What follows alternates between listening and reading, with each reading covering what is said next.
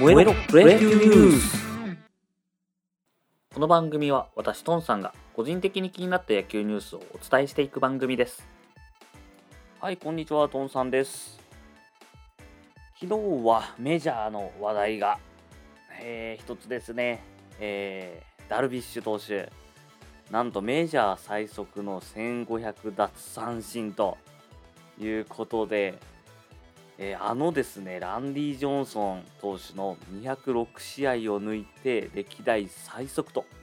いうことになりました。メジャーの方ではですね、21日の試合から粘着物質の厳密的な取り締まりが始まったということで、メジャーの方でですね、あの松ヤニ問題とか、そのボールがすごい滑るんで、普段のあのロジンバッグではなくて別の物質を本当は使っちゃいけないんですけれどももう暗黙の了解でみんな使っていてそれで、えー、滑り止めの役割を果たしているというのがあったんですけれどもメジャーとしてそれを厳しく取り締まるということが、え、始まりました。松ヤニぐらいだったらですね、そんなに今までも問題してなかったんで、暗黙の了解だったんですけど、さらにそこからですね、本当に粘着物質って言われる、あのもう手にくっつくような物質、スパイダータックって呼ばれるですね、を使ってさすがにやりすぎだと、メジャーの方も。だったら厳密に取り締まるよっていうことになりまして、もう21日のその試合から、これイニング間なのかな？もう手とかボールとかこうチェックをしたりとか、えー、その帽子のつばに何かついてないかだったりとかをチェックするっていうような、えー、取り締まりがこう始まった中で、ダルビッシュ投手は変わらぬ投球を見せまして、11奪三振ということで、えー、1500奪三振を達成しました。まあ、変わらぬ投球とは言ってるんですけれども、どこまでどうなのか微妙なんですけれど、厳密にはですね、軒並みピッチャーの回転数が落ちてるんですよ。これはそのスパイダータックを使ってる使ってないというよりは、その松ヤニですかね、その粘着物質ではなくて、滑り止め的な役割を使っていたものも、えー、使えなくなったので、本当にボールが滑るらしくてですね。なので、こう、今までの投げ方も変わってくるでしょうし、力が入らなかったりとか、で回転数が落ちてるのかなというのはありますが、まあ、軒並み落ちてる中できっちり成績を残したということになっております。最近はですね、大谷選手がすごい注目されておりましたけれども、今度はダルビッシュ投手がですね、金字塔を打ち立てたと。ダルビッシュ投手もですね、日本ではもう本当にすごいピッチャーで、5年連続防御率1点台ってもう日本だとやることないぐらいだったんですよね。今、1点台って本当に1回だけでもおかしいような記録だと思うんですけど、それを5年連続やっているというところでメジャー行っても記録を残してくれております。まあ、とはいえね、大谷選手も気になるんで、今日はですね、大谷選手が2番 DH で出場していまして、えー、4試合連発で24号なるかというのが注目されております。24号打てば単独トップになるのかな、今のところ。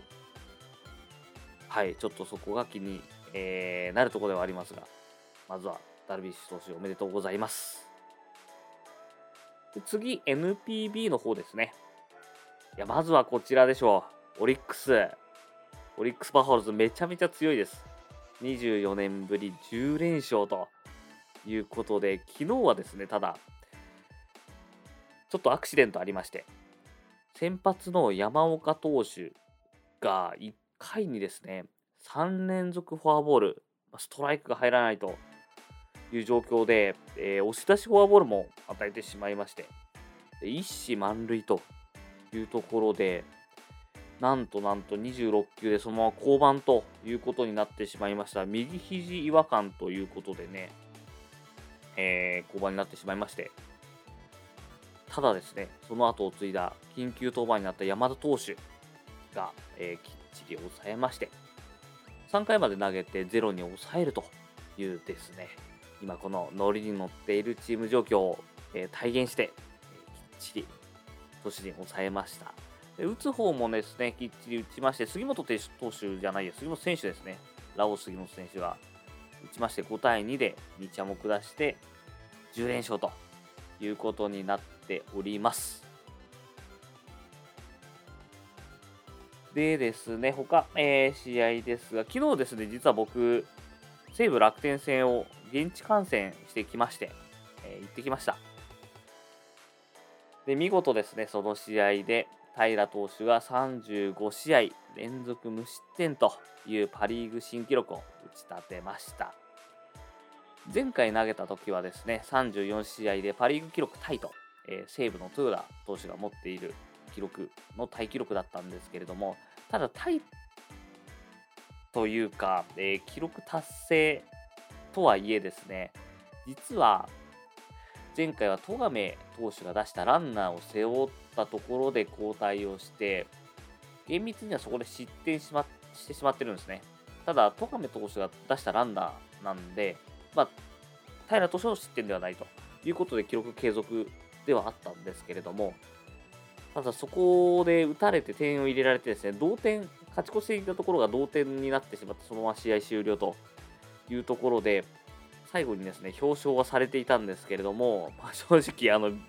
微妙な感情を持った感じでインタビューを受けてるイメージでした。点取られてるんでね、しかも同点に追いつかれて、あの勝ちも消してしまってるというところですので、でただですね、昨日は、えー、きっちり抑えまして、えー、松本航投手がですね、えー、8回、